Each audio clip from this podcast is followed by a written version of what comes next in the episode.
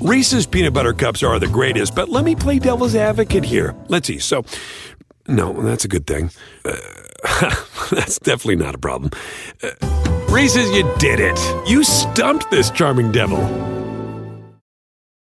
At Bet365, we don't do ordinary. We believe that every sport should be epic. Every goal, every game, every point, every play. From the moments that are legendary to the ones that fly under the radar. Whether it's a game-winning goal in the final seconds of overtime or a shot on the goal in the first period. Whatever the sport, whatever the moment. It's never ordinary at Bet365. 21 plus only. Must be present in Virginia. If you or someone you know has a gambling problem and wants help, call 1-800-GAMBLER. Terms and conditions apply.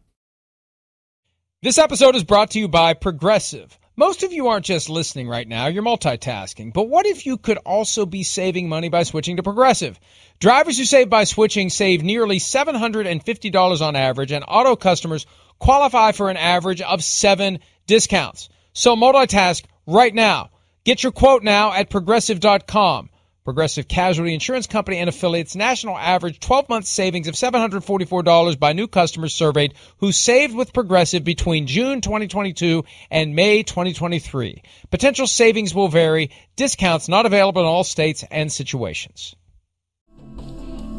This was the headline in yesterday's Athletic. The look at why and how the Eagles fell apart so quickly. 4,312 words. If you read every one of them, I'll send you a t shirt. As I said last night, my guess is far fewer than 4,312 people read all 4,312 words. I don't want to get into a rant here about these long reads, but folks, nobody reads all of them. No one is reading all of them. Not even the mothers of the writers are reading every single word. I don't know why there's all the fluff and all the filler and why it has to be this grandiose, sweeping thing to get people to take it seriously. We take it seriously based on what's in it, not how many words are in it. Am I wrong, Chris? No, I mean, listen, I, am with you. I mean, it's just, didn't you just write a book though, or didn't you just do something like that where you're talking about? Like, That's different. Okay, I'm not. I, yeah, yeah, I, I, I did two actually during the pandemic, but that's different than an article that I'm expecting someone to read in the middle of a workday. It yeah. can't be 4,300 words. No one's going to read it all. And then what happens is, and I think this is the common reaction, the right. human reaction. There yeah. is part of me that is still human. Yeah. You read the first five or six paragraphs, and then you start scroll, scroll, scroll, looking for something. Will you stop with that. scroll, scroll, scroll, and stuff jumps out. Quarterback so, of the uh, future. Can, can, can listen. Uh, all right, thank you. Uh, so they, they're trying to figure out what went wrong with the Eagles. Yes. And like like anything else, when dysfunction descends on a team, the fingerprints are from everyone. It isn't just one person that all of a sudden went haywire and everybody else sat back and said, "Gee, I wonder what's going on." Everyone's involved. Everyone's to blame. And if you read all of it or some of it like I did, you'll come to the conclusion that everyone's to blame. But right. one of the one of the big takeaways is they never really treated Doug Pederson, reportedly, with respect. Going into his second season on the job, reportedly, anonymous sources, et cetera, et cetera, they were vetting, the thinking was, others on the staff like Jim Schwartz to take over if the Eagles struggled out of the gates. In Doug Pederson's second season as head coach, Chris. Well, I mean, and if you remember, I mean, there was a lot of negativity around, you know, Doug Pederson, right? I mean, people speaking out about him, whether he should have that job and doing all that. It's what led to Jason Kelce, you know, shove it in everybody's face at the Super Bowl ceremony after they won it and everything. He listed off the people that doubted them, and of course, a, n- a number of those were were people that that doubted Doug Pederson and what he could do. So it was a real thing at the time. It definitely. But they were doubting him from the inside. I, the call I, was coming from inside the house. Yeah, I, it, it is crazy. I know. You're right. You're right. I, I mean, I, I don't know what to say to that. I, obviously, there was something there that they weren't sure about Doug Pederson early on in his career and whether he could get the thing going in the right direction. I don't know, you know, obviously, but he turned it around that year and, of course, went on a little bit of a run. But, you know, I'll always go back to what you said, just, you know, even after the season and even during last year. It was a really quick, dysfunctional demise of a Super Bowl team in a hurry. And, you know, for that to happen as quickly as it did, there has to be issues behind the scenes. I think that's the one thing, you know, you, you can just come away with. There's no way it could fall apart the way it fell apart in Philadelphia that quickly without you know, yes, like you already said, more than one person making a mistake, multiple mistakes being made behind the scenes as far as draft or free agency and stuff like that. And I think that's what we saw. We saw a perfect storm of, you know, bad decisions for uh, from the from the Philadelphia Eagles for a number of years. One thing that stood out to me, 2019 season, the Eagles go to Green Bay on a Thursday night, beat the Packers there. In hindsight, that was a significant win. At the time, it's week four. People don't realize how good the Packers were going to be. It was the only home loss they had That whole all year. year long. One interception the, The Eagles- the game. Right. the Eagles go in and get it done. Right. So, one of the things Doug Pederson reportedly, according to the 4,312 World Opus, had to go in and answer tough questions, win or lose. And after winning that game, Jeffrey Lurie, the owner of the team, who is very involved, involved in the draft, watching film of the Senior Bowl and all the other pre-draft stuff, and and, and rolls up his sleeves. And at least, hey, if an owner's going to be involved, at least he's putting the work in. But Lurie grilling Pederson after beating the Packers in prime time on why he didn't throw the ball more. And that speaks to the tension in Philadelphia and in a lot more teams. This doesn't get discussed very much. The tension between football, Chris, and analytics. Because the analytics crowd has the ear of ownership more strongly than it has the than the coaching staff and the football people have the ear of ownership. The analytics folks are the guys who are getting the calzones at Paisanos and bringing them in and having lunch with the owner every day. That's who they are. They are closer to the owner than the football people, and they come up with all the formulas and the justifications, and they supply the owner with the questions that the owner asks as to why did you do this? Why didn't you do this? The analytics say you should do this. Why didn't you do that? That's why so many coaches are embracing analytics, because if you don't, you get tough questions from the owner because the owner is acting on the things the analytics people are telling the owner that they should have done when the coach doesn't listen to analytics, Chris. Well, I, yeah, I mean it, it's part of football. I mean it is. I, I hear these stories all the time. You know, after the year's over, from coaches in football and things like that. It's part of the job now. Hey, come in on Monday morning, and now we're going to dissect every every decision you made through analytics and tell you why you know you were wrong or why you didn't do this or that. And again, hey, listen, analytics are really important. I know that, but they're not always correct.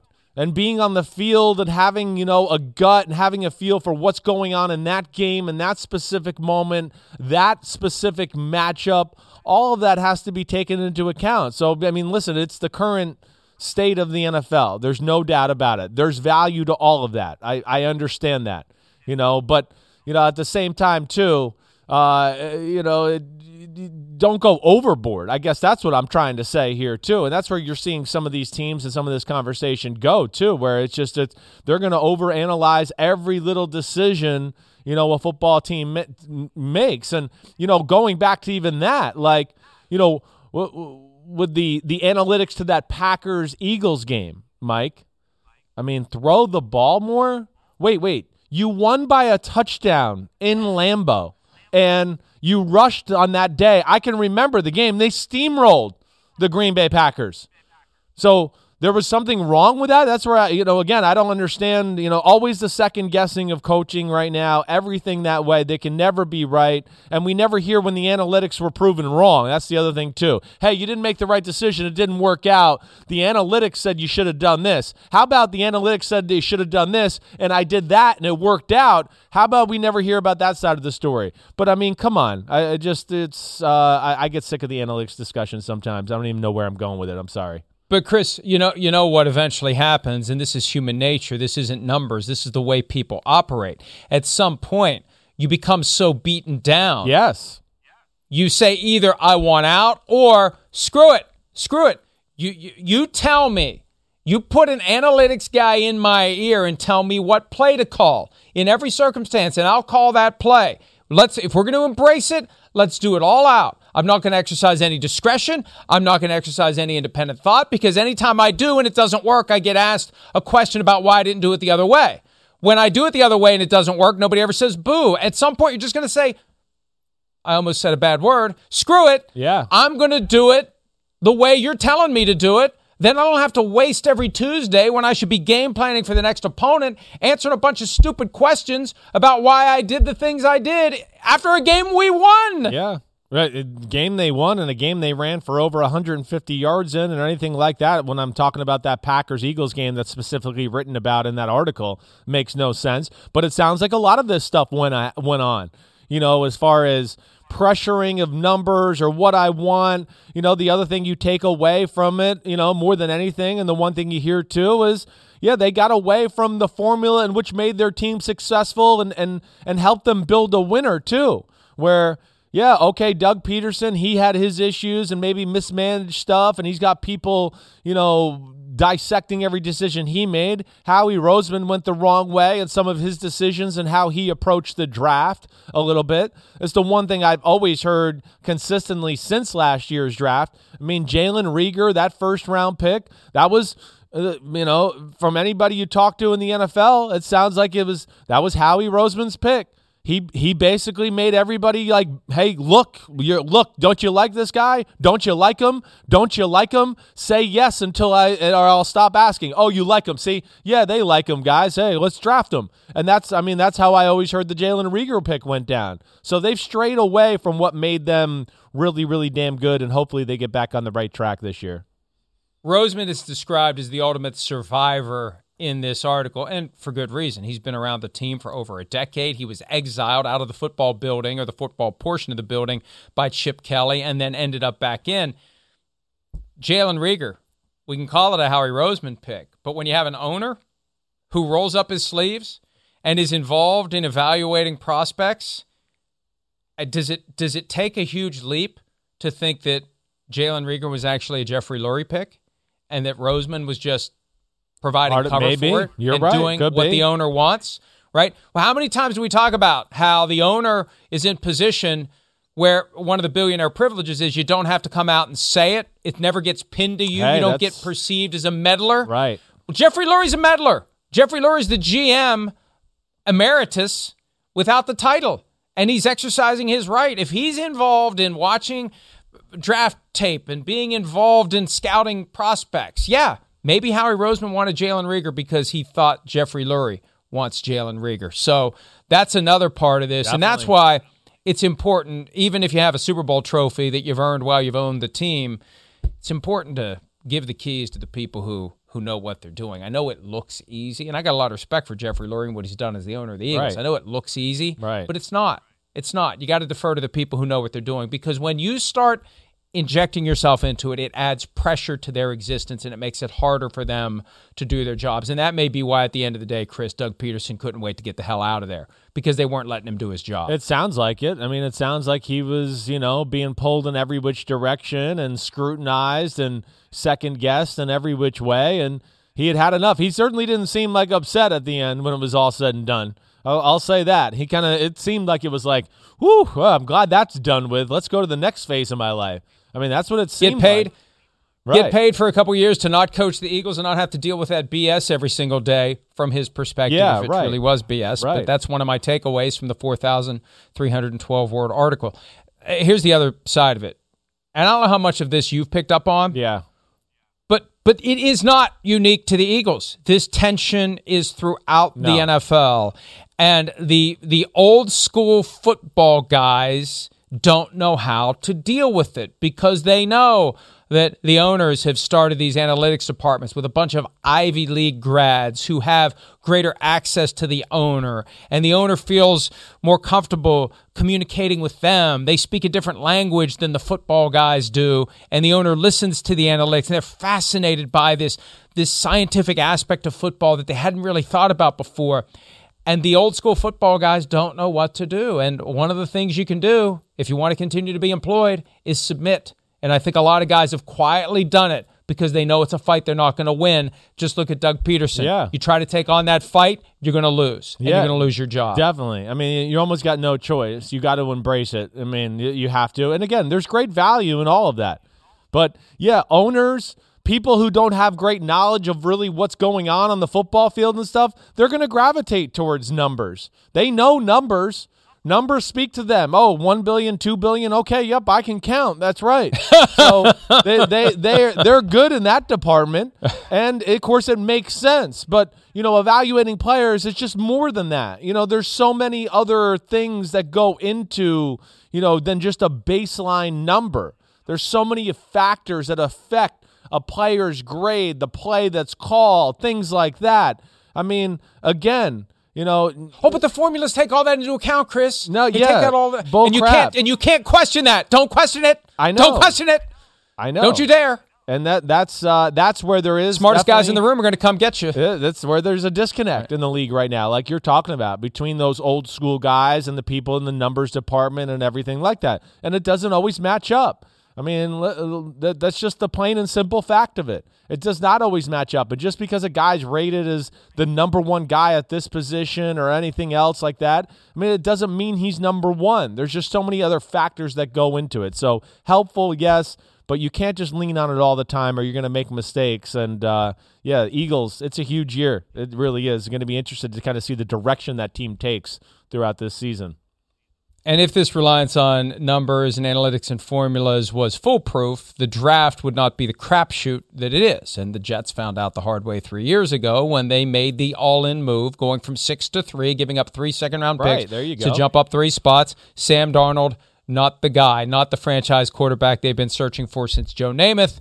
Darnold officially introduced yesterday as the new quarterback of the Carolina Panthers. He talked to reporters about the reality of the New York Jets deciding after only three seasons that they no longer wanted him. Here's Darnold from Monday. before the trade happened, I, I always thought that you know um, I could make it work in New York. Um, just being honest, um, you know, I really did. And um, like I said, I mean, my goal has never changed, even though there was speculation about me getting traded.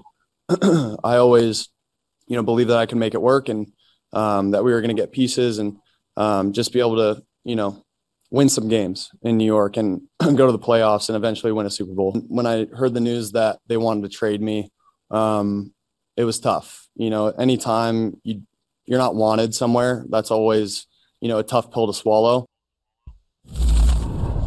Yeah, look, th- that's how it worked. They wanted him until they didn't. And you know what? The Panthers want him until they don't. He should talk to Teddy Bridgewater about how you go from being wanted to unwanted in Carolina in one year. And that could happen, even though his salary, when they pick up the option for 2022, will be fully guaranteed at 18.858 million. They still could decide after one year Darnold's not the guy. This is just the next stop in this never ending quest by David Tepper, the owner of the team, to find a franchise quarterback. Teddy Bridgewater didn't work. Sam Darnold, let's see what happens. If that doesn't work, we'll move on to the next guy. And that's what Darnold needs to realize. There's no grace period for him in Carolina. It's sink or swim. Because if you don't swim, you're going to go on to the next team. We're going to be having the same press conference. Unwanted by the Panthers. Now I'm wanted by whichever team he lands with next. Probably not as a starter if this happens again Yeah. after only one year, Chris. Yeah, that's right. I mean, yeah, if he if it doesn't work out here, yeah, he's going to be relegated to to backupville until he can prove himself as a starter again. But he's in the spot I think that you know really is he's in a spot or a position to succeed and flourish. I do believe that. Again, I'm a believer in Sam Darnold. I think I, I for me, I've seen enough to think, hey, you can win with this guy. You could go to the playoffs. You can make a playoff run. He can do some damage that way. I, think it's the perfect marriage as far as a player, how he fits in an offense, the skill set around him. I think there's a good opportunity here. We could see like a a Sam Darnold, aka Ryan Tannehill type career transformation, where it's like the same thing. You just go, it wasn't really that bad in the last spot. It was a lot of crap around him. And as we know, that can lead to crappiness out of your play. And that's what happened to Tannehill with Miami. You know, so I would not be shocked if we saw a similar story there with, you know, that offense and some of those guys and what they're building there in Carolina. I mean, they they they got it going. I like the moves they make, and I'm happy for Sam Darnold. He's in a place that really wants him, and I think he's got the pieces around him to to kind of let it fly. And the difference is Tannehill was in Miami for seven years before the Dolphins moved on. Darnold's only been in the NFL three seasons. Yeah. He's still 23 years old. Right. He's got a long way to go. A lot of chapters left in his NFL book, and and and we, we could we could see where it goes. But but the cautionary tale is Teddy Bridgewater because they can quickly fall out of love with you in Carolina. For now, they are in love with him. Here's Matt Rhule, coach of the Panthers, talking about his faith in his new quarterback, Sam Darnold. We believe in Sam. We believe in uh, his skill set. We believe in his approach.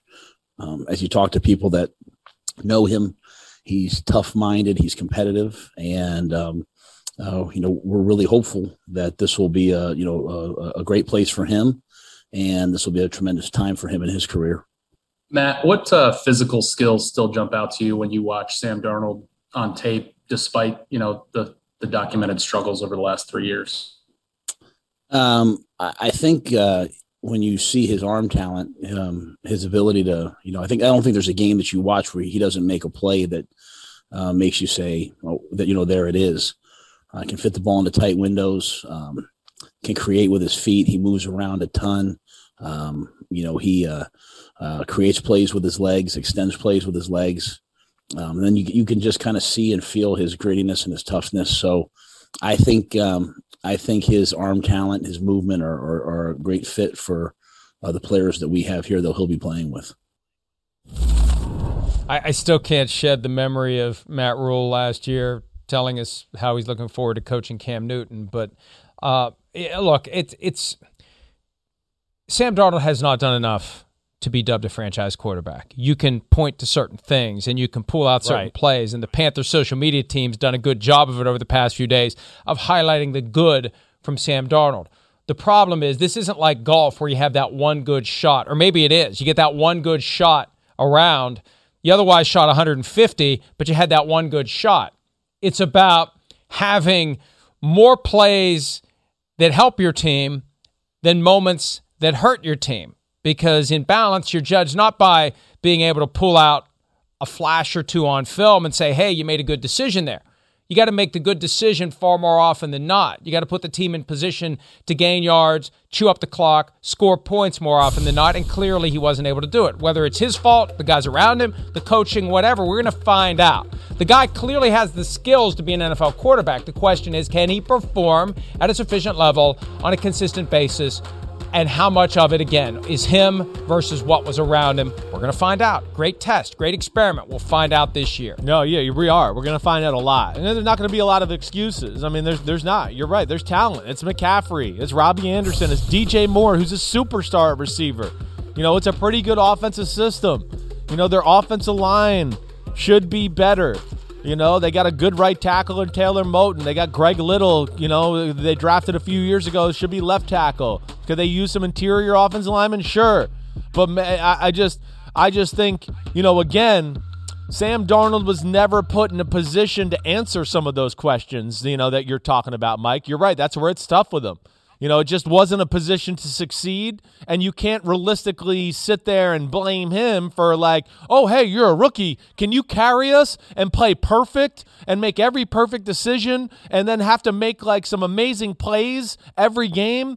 with not a lot of guys that are very good around you. Can you do that for us? And then maybe we can win or actually not even win, just be competitive. That's that's really what he was asked to do. And that's where it's unfair. That's where it's it's hard to you know, evaluate him to a degree because of some of the bad spots he was constantly put in. But he's quick. He's really got great feet in the pocket. He can move around and throw under pressure because he's got a quick release and because of those feet, Mike. He is tough. You could see there, even in that press conference, he's honest. He makes no excuses. You like that about him. And, you know, for, for him personally, I mean, you know, listen, Mike, you look at Carolina, right, and where they're picking, and what are they? They're number eight, right? Eight. They could be in a spot where Sam Darnold, yeah, now that they have addressed the quarterback, you know, I don't think they're drafting a quarterback at number eight. That would be one of the dumber moves of the offseason if that happened. I'll just say that right off the bat. But they could be sitting there at number eight going, wait, we could take the top corner on the board. It's a big need for their football team. Or wait, is that Kyle Pitts on the board? Did any of those teams take Kyle Pitts yet? Oh, no? Okay, we'll add him to our offensive arsenal. And now you have that to go along with the two receivers and running back. I mean, they could be sitting there really pretty. Like, I'm, I'm really excited about what Carolina is doing as a football team and how they've kind of orchestrated their roster. Matt Rhule said yesterday they're in a position now to take the best player Yeah. available at number eight, which implies, look, you got some reaching for quarterbacks that happens at the top of the draft. We've talked about that a lot. Yes. The fact that the quarterback position is so important to winning and the longevity. If you get lucky with that lottery ticket that you scratch off and it says franchise quarterback, you've got the position solved for 10, 15, maybe up to 20 years. One last thing about Darnold, though, with the Jets. Yeah. And this is what Zach Wilson or whoever is going to step into. I think with each passing year, with each roll of the dice that fails, there's more and more pressure on the next quarterback Definitely. to finally become the guy. And there's going to be a ton of pressure on Zach Wilson or whoever the second overall pick is. And yeah, it's a great market and you're going to have a lot of attention. You're going to have off field earning opportunities, but you got to get it done. And the patience isn't there like it used to be. You got to get it done quickly or you'll be thrown overboard in three years, just like Sam Darnold was, because if the team continues to stink, they're going to be back in position to get one of the best quarterbacks. Let's go scratch a new lottery ticket, which is exactly what the Jets are going to do. Yeah, no, you're right. And you know, hopefully they're not going to make that same damn mistake once again. They've they've tried to improve their offensive line. They signed a Corey Davis in free agency to help out hopefully that young quarterback. They do have Denzel Mims who was a second round pick last year, you know, to help out the wide receiving corps. So, we'll see where it goes. But yeah, you just hope like for as you're a Jets fan that history doesn't repeat itself. You're going to draft one of these guys in the top 5. You got to make it happen. They can't just make it happen by themselves. And we've really seen that. With all the great top quarterbacks in the history of the NFL, the majority of them have been surrounded by really good talent early on in their career. And that helps them build confidence, become a better player, and then lends them to being a superstar when they get in the middle of their career. And I just, uh, I hope Joe Douglas and company realize that, and I think they do. As mentioned, the Panthers have the eighth overall pick in the draft, selecting ninth, the Denver Broncos. We'll take a look at their draft needs along with the rest of the AFC West when PFT Live continues right after this.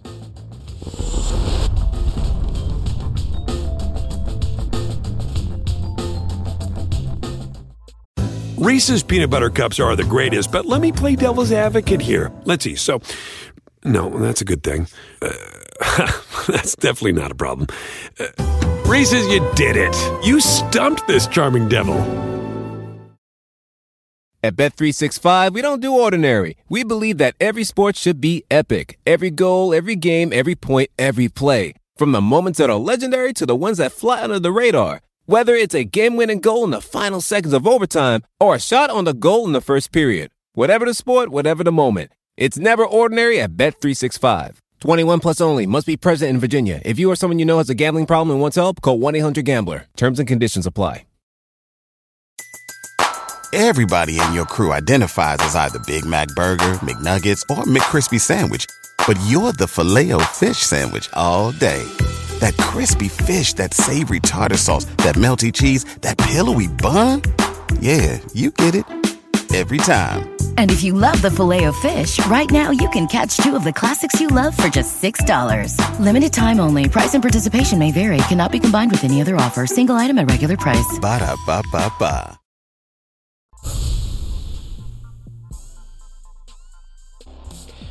Drew Lock, the Denver Broncos quarterback, second round pick a couple of years ago, possibly on the outs in Denver, on the ins with Peyton Manning, working with Manning in the offseason in the hopes of presumably getting the most out of that talent that, that made him a guy that Chris, you and I both thought could be a first round pick. He slipped into round two. The Broncos were happy. The problem is he's been injured, and when he's played, he hasn't been effective to the point where the Broncos have been exploring their options this year at quarterback. Yeah. But whatever they do, if they keep Lock around, that's that's the conundrum. That's the challenge. You keep Lock around. Who do you have with Lock? Do you want to give Lock a chance to win the job? That's why I think Teddy Bridgewater makes so much Yeah, sense. I hear you. You get Bridgewater a reasonable salary. Right. There's still hope that Lock can get it all figured out. He's working with Peyton Manning in an effort to get it figured out. Yeah, well, I mean, I, I think first off, your thoughts correct. Like I, I'm with you. I think it's Teddy Bridgewater, you know, Jimmy Garoppolo.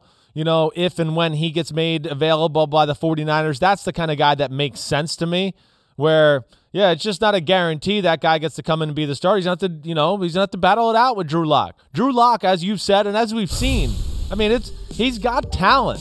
There's no doubt. I mean, he's a good athlete. His arm is live. He can make big time throws. What he needs is some Peyton Manning polish. Yeah, understanding, you know, when to hold them and when to fold them. Oh, wait, there's three guys covering that guy on a 20-yard in cut. Let me not try to squeeze it in there in a in a window the size of a keyhole. You know, hopefully Peyton could go, hey, listen, knucklehead, you know, check it down. Look at this guy. He's open underneath. Do that type of stuff. You know, that that's where he just needs some nuance and understanding how to play the game and just realize it's not it's not college and you can't just let it flow and spread offense anymore. Uh, that's where he really needs to be fixed, and, and hopefully he can do that, or his butt will be on the bench. So Broncos can't leave draft weekend without what, Chris? I think middle linebacker. I think that's what I look up. Stand up middle linebacker would be the one area that, you know, I look at Vic Fangio and go, wait, he was with the 49ers. Awesome. Oh, that's right. Bowman, Patrick Willis. Right. Yeah. Bam. Woo. Okay. It was with the Bears. Oh, they drafted Roquan Smith and had Danny Trevathan. Man, awesome. Boom.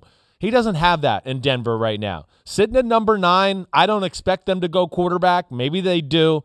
But I would think that nine could be certainly a position maybe where they think about middle linebacker, the Micah Parsons from Penn State. He could be in that conversation for them and make sense, certainly a fit. But either way, I think it's a position that needs to be addressed, whether that's in the first round at nine or somewhere in the second or third. Uh, they need that guy to, to kind of fill that void for the Fangio scheme. You know, one of the big mysteries of the Broncos this offseason was what they were going to do with the final year of Von Miller's contract. They've picked up the option. I still don't think that's over. Just because they guaranteed part of the salary Right. doesn't mean he's going to be with the team this year or beyond. He's under contract for one more year. I think edge rusher needs to be on the radar I hear you. For the Denver Broncos. George Paton, the GM of the team, came over from the Vikings. The Vikings were at their best when they had a potent and deep rotation at pass rusher. Also, running back. Philip Lindsay fell out of favor quickly.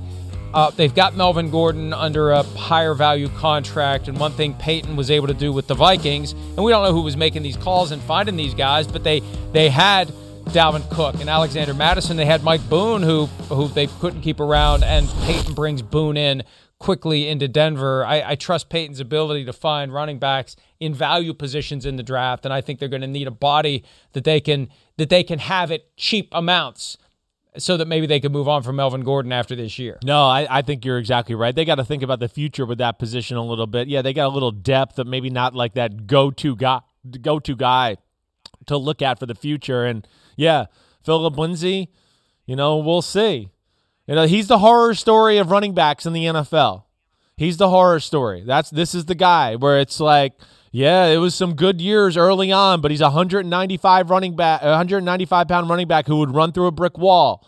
And now it's like, oh gosh, he's falling apart a little bit, and that's what happened last year. So we'll see what they can get out of him this year.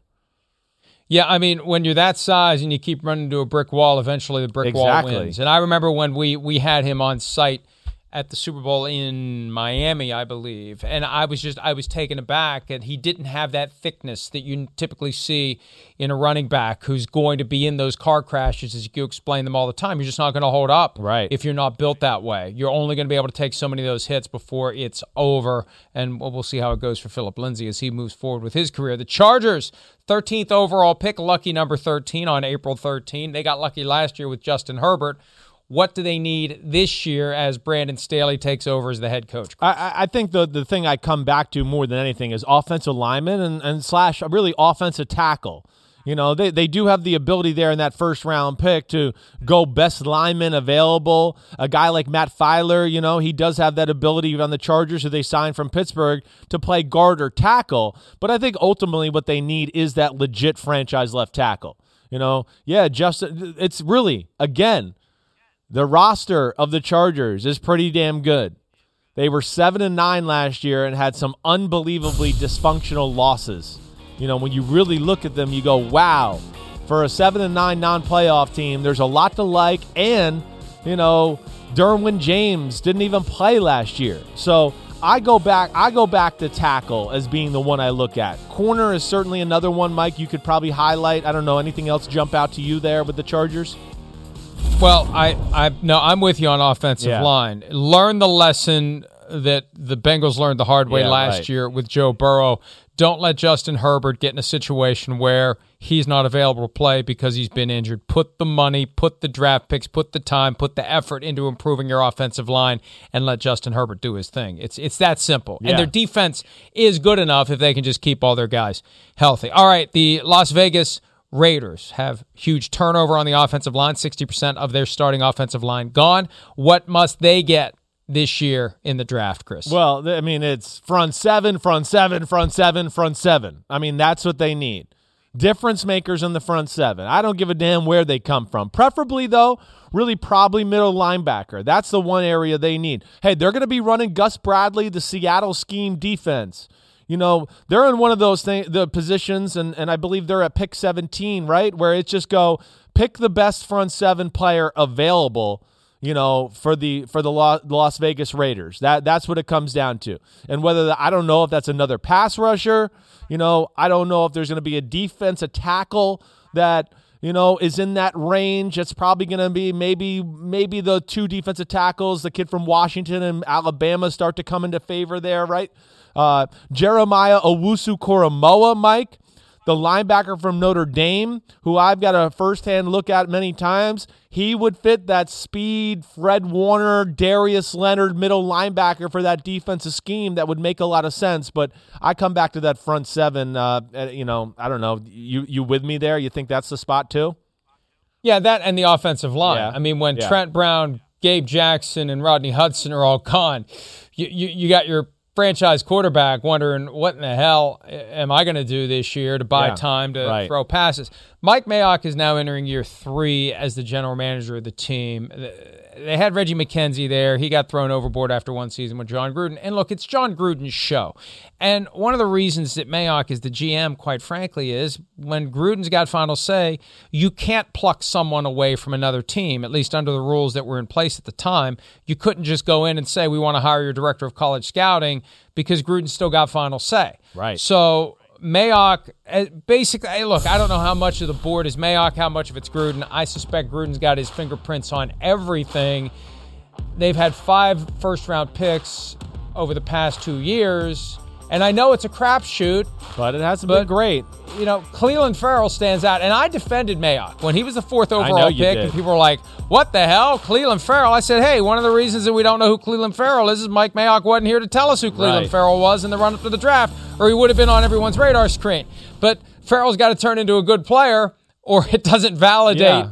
that that belief that you have in Ferrell. And and you know, it was it was they they sold it as kind of a cultural thing and Yes, it'll be a good totally leader. I- You don't use a fourth overall pick on a No. guy who's going to become a good leader. That's what you use a fifth round pick on, Chris. Right. I mean, that really. That, I mean, that honestly, you know, Ferrell was the 34th pick of the draft, not the fourth pick of the draft. That that was a reach. There's no doubt about it. You know, yeah. You know, the, the the pressure's on them a little bit. There's no doubt. You know, Jonathan Yeah. Abrams. Is it wait, wait, is the pressure on Mayock or is the pressure on Gruden? I think the pressure's on Mayock. I think the pressure isn't going to be on Gruden for I- a while because his buddy's not going to fire him. I, I, I, I agree. I don't think there's pressure on Gruden. I, I think there is pressure on uh, more on Mayock because even you know just social media, the public perception. You you listen to the Raiders fans and things like that. I, I feel like there is questions about that, and specifically the draft. And I mean, you're right. You don't know where that fault really lies there a little bit, but yeah, there's just there's been some questionable things. Hey, listen, Jonathan Abrams has good talent, but it hasn't quite worked out yet. He's all over the place on the football field. He's kamikaze. He's fun to watch, but he can mess up and do great or whatever. You know, they they they reached a little last year with D- Damon Arnette, you know, as a top 20 pick. That was a guy I think, you know, myself, a lot of people just looked at it as like, "Hey, he's a good player." You know, you take him in the top 60 picks of the draft. I don't know about the top 20. So when you do those type of things, and Clelin Ferrell, you know, and Henry Ruggs as the first receiver off the board, it wasn't really a special year. People start to, whoa, let's hone in here. Wait, what's the issue here? What are they doing? Where have they messed up? And uh, yeah, they got to get some of those guys to to help them out, and they got to capitalize on this year's draft in a big way. and this is an area with Jon Gruden where you reel in your ego just a little bit and you let someone else take the blame for for you know picks that your fingerprints are on, but just go ahead and call them Mayock picks. And then if this year doesn't work, Mayock's gone and they find another GM to be the fall guy eventually for Jon Gruden if it doesn't work out. Kansas City Chiefs. Do we even need to have a discussion what they Well, need? I mean, we Did know what the we- number one Did we not is. watch the Super Bowl? the Yeah. number one need is, as it is with the Chargers, protect the franchise, get offensive linemen. Yeah, I, I I don't think there's any doubt about that. And specifically, it's tackles. They need a tackle. You know, they they they signed Joe Thuney. That's great. You know, they they do have a, a Kyle Long coming back that could help out. You know, uh, Tardy Deriff. uh, how the hell do you say his last name? Laurent Duvernay-Tardif. He'll be back, so that does help out. But I think you know ultimately what we're talking about is yes, they need a tackle. I don't know if that's going to be with pick 31 or at the end of the second round or whatever, but either way, it has to be addressed. There's no doubt about it. They don't have enough of them on the roster, and there's just not enough proven entities at that position on the roster. I would think that's something that has to be done. Yeah, it was Eric Fisher, the first overall pick in 2013, who was cut after tearing an Achilles tendon in the postseason. Mitchell Schwartz released as well, and uh, we saw what happened. See, there's- Super Bowl without those guys stats- there, and without extra help for the tackles. Well, and that's where like, like can we put that graphic back up, Kristen? I mean, here's a perfect example of like, you know, oh, uh, you know, again, numbers don't always tell the story. Yeah, Mahomes was sacked 13 times last year. You'd think, oh, okay, that was a pretty good year. Well, I mean, first off, you look at the pressures, that's way up, so that's going to open your eyes. But also within that, I mean, Mahomes hid the deficiencies there. How many times during the middle of the year, late middle of the year, were we going, holy crap, was that bad pass protection yesterday? But we just don't even think anything of it because Mahomes makes a move and a slide and throws a sidearm laser 20 yards down the field. And we just go, oh, yeah, I forgot there was pressure on that play. He made that look so easy and fun. And and gradually over time, quite possibly, he tears ligaments in His the feet big toe of his left everything, foot. right. Yeah, and I, I, when when you're running a mile during the game, and he had ridiculous numbers in the Super Bowl, he had ridiculous numbers in the loss to the Raiders. When you're running that much before you throw the football, that's going to add to the overall wear and tear. You put those cleats on; they're tight on your foot. You step a wrong way, you start a problem, and then it just keeps building up and building up. By the end of the season, you may have turf toe. All right, let's take a break. In honor of the retirement of Julian Edelman, we're going to take a look at the key players and the key members of the Patriots dynasty over the past 10 years, not named Bill Belichick or Tom Brady. That's our draft on this Tuesday edition of PFT Live. We'll do it right after this.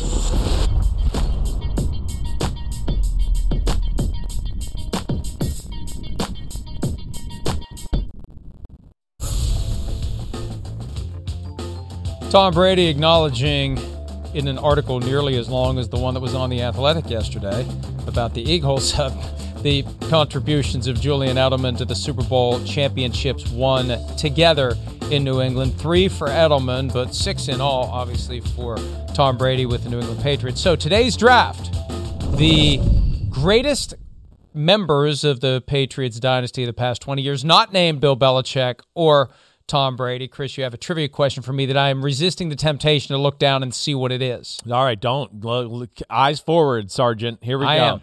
Edelman, we know how great he throws all those TD passes, everything like that. We remember the Danny Amendola one in the 2014 postseason.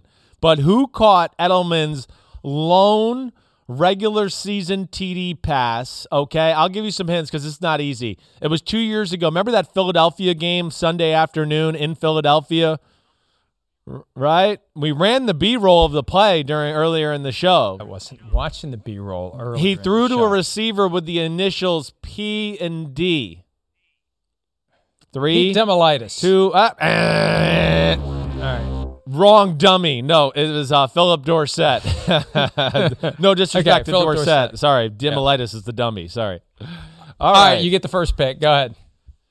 Well, man, okay. I mean, I, I think the first guy I'm going to go, I'm going to go with Gronk. I am. I think Gronk is is the guy that I'm going to put at the top of the list as far as most valuable other Patriot. I mean, it's the greatest tight end in the history of football. He was on a team that understood how to utilize mismatches better than any other team in the history of football. And I think with that combination and the fact that the guy was a beast in the pass game, an extra offensive tackle blocking in the running game, and of course became Brady's, you know, little you know, comfortable blanket and guy he went to in a big moment no matter what it was. I think I Gronk is the guy. Even though it wasn't a real long, long career, it was a real impactful career, and uh, you know I think he made his mark up there for sure.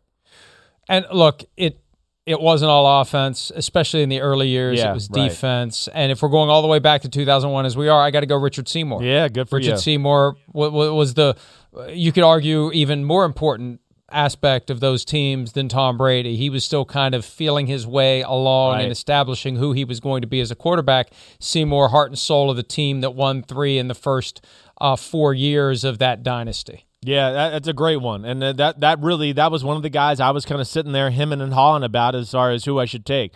He's a Hall of Famer, Richard Seymour. He is a Hall of Famer. He deserves to be in the Hall of Fame. He's unbelievable. That's where stats lie. It's not about the stats with that type of player. I'd like to see you know him get in eventually. I think my next one, you know, I'm going to go back to that era too. I am. I'm going to go to Ty Law. I think Ty Law is, you know, another guy I look at and go, well, first off, they don't win the first Super Bowl without Ty Law. Pick six to the house, his ability to cover Isaac Bruce and Torry Holt and be, you know, on an island on certain plays and do that stuff. Ty Law was, you know, big time for their football team. Let alone he was the guy that they entrusted to, hey, can you stop Marvin Harrison when Peyton comes to town and the Colts and do that type of stuff? You know, he's a phenomenal football player. Another guy that I look at as a, a Hall of Fame talent. And really, you talk about like, there's another defensive guy you could bring up and go, why didn't he win Super Bowl MVP? Why? Why? I mean, how big of a play? It was the greatest offense we ever saw in the history of the planet. And he had a pick six and they held him to 10 points. That's still crazy to me. And I remember that one AFC championship game where he picked off Peyton Manning three times. Right, I mean, yes, right. he, he eventually got into Canton and should have, and he was a key member of the defense. The first half of the Patriots dynasty, another key member of the first half of the dynasty, and a guy who was directly responsible with the points generated by his toe. I got to go Adam Vinatieri. I mean, they won those first three games I know. by three points Yeah, each. right. And they get into the first Super Bowl by virtue of the kick that was made in the snow globe in regulation and then the kick that was made in the snow globe in overtime. And even though he left after the 2005 season, went to the Colts and was with the Colts actually longer than he was with the Patriots, he's always going to be remembered as a member of the Patriots and his contributions to those those far narrower than we remember Super Bowl victories, they, they need to be acknowledged. Yeah, no, yeah, agreed. He was. I wrote him down too. I mean, I'm with you. You know, I mean, he, he's a part of the the fabric of that that organization. I mean, ice through his veins, clutch. He kind of just he fit everything we thought about them. You know, we just always thought like, oh, here it is, a big moment. Okay, Belichick will call the proper play. Brady will make the proper throw, and Vinatieri will make the proper kick to send you off to your locker room as a loser. See you later. Next contestant up to go against the Patriots. I mean, that's really what it was like. I mean, it was. Man, I'm I'm stuck here. There's some good ones on the board. I mean, there really is. Vince Wilfork, Dont'a Hightower, Bruschi, Rodney Harrison, Stephon Gilmore. I mean, how Gilmore is really the guy I want to go to next because I didn't expect, but I got to go with Julian Edelman. I'm going with Edelman. Yeah, Edelman to me just he stands for everything that the Patriots are about. Yeah, you know, unknown guy, fighter, finds his way onto the roster. Johnny Tryhard continues to get better and better, carves out a niche for the football team, you know, and then becomes really awesome at what he does for the football team. You know, I mean, he just to me was part of the aura of the Patriots and kind of like what we just talked about. The second life of the Patriots was like, okay, well, Belichick's gonna call the right play and Brady's gonna make the right throw, either to Gronk or Edelman, and you're gonna lose, and you're gonna go to your locker room as a loser. Next contestant up. I mean, that's just how it felt. Edelman, toughness, special teams, punt returns, trick plays, whatever. He's a Patriot for me all the way. And you know, you, you, you think of guys like Randy Moss, I know. and Wes Welker. I know.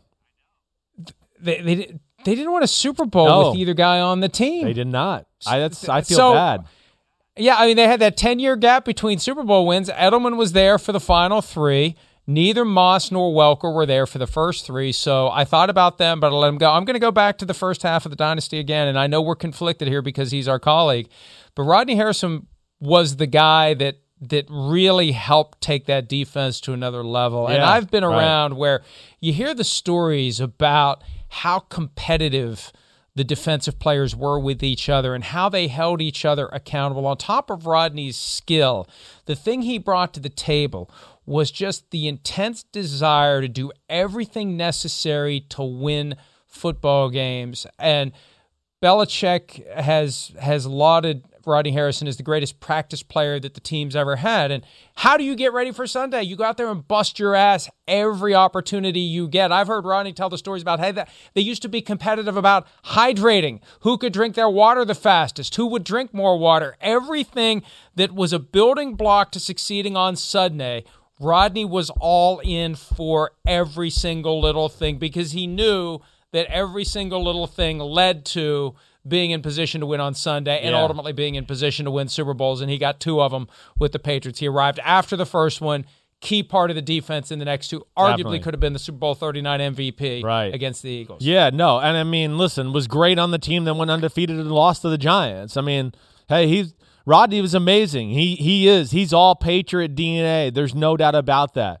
You know, we we see that with the way he acts, and you know, added to that, he was kind of the you know Lawyer Milloy replacement, and that like ended that conversation altogether. But yeah, when he got there, their defense went to another level, and I'm glad you picked him because I didn't want to be beat up by him or have to see you get beat up by him when we when we get around him in the fall again. Hey. so that's good. I picked him. You didn't. you don't get any of the credit. You had three shots. You didn't pick him. I picked him. All right, let's take a break. We'll wrap up this Tuesday edition of PFT Live right after this.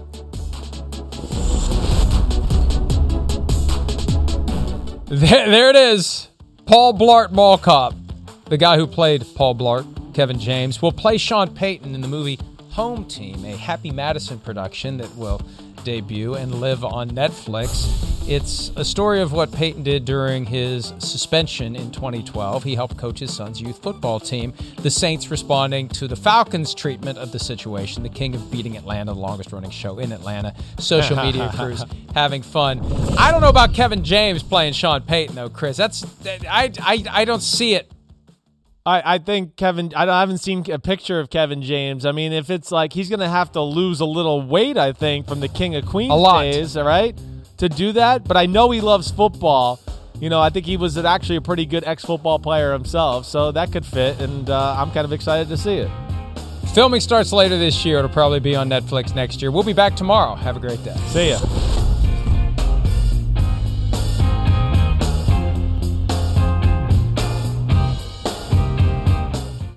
Reese's peanut butter cups are the greatest, but let me play devil's advocate here. Let's see. So, no, that's a good thing.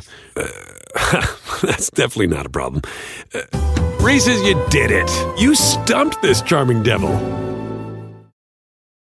At Bet365, we don't do ordinary. We believe that every sport should be epic. Every basket, every game, every point, every play. From the moments that are legendary to the ones that fly under the radar. Whether it's a three pointer at the buzzer to tie the game or a player that goes two for two at the foul line. Whatever the sport, whatever the moment. It's never ordinary at Bet365. 21 plus only. Must be present in Virginia. If you or someone you know has a gambling problem and wants help, call 1 800 Gambler. Terms and conditions apply.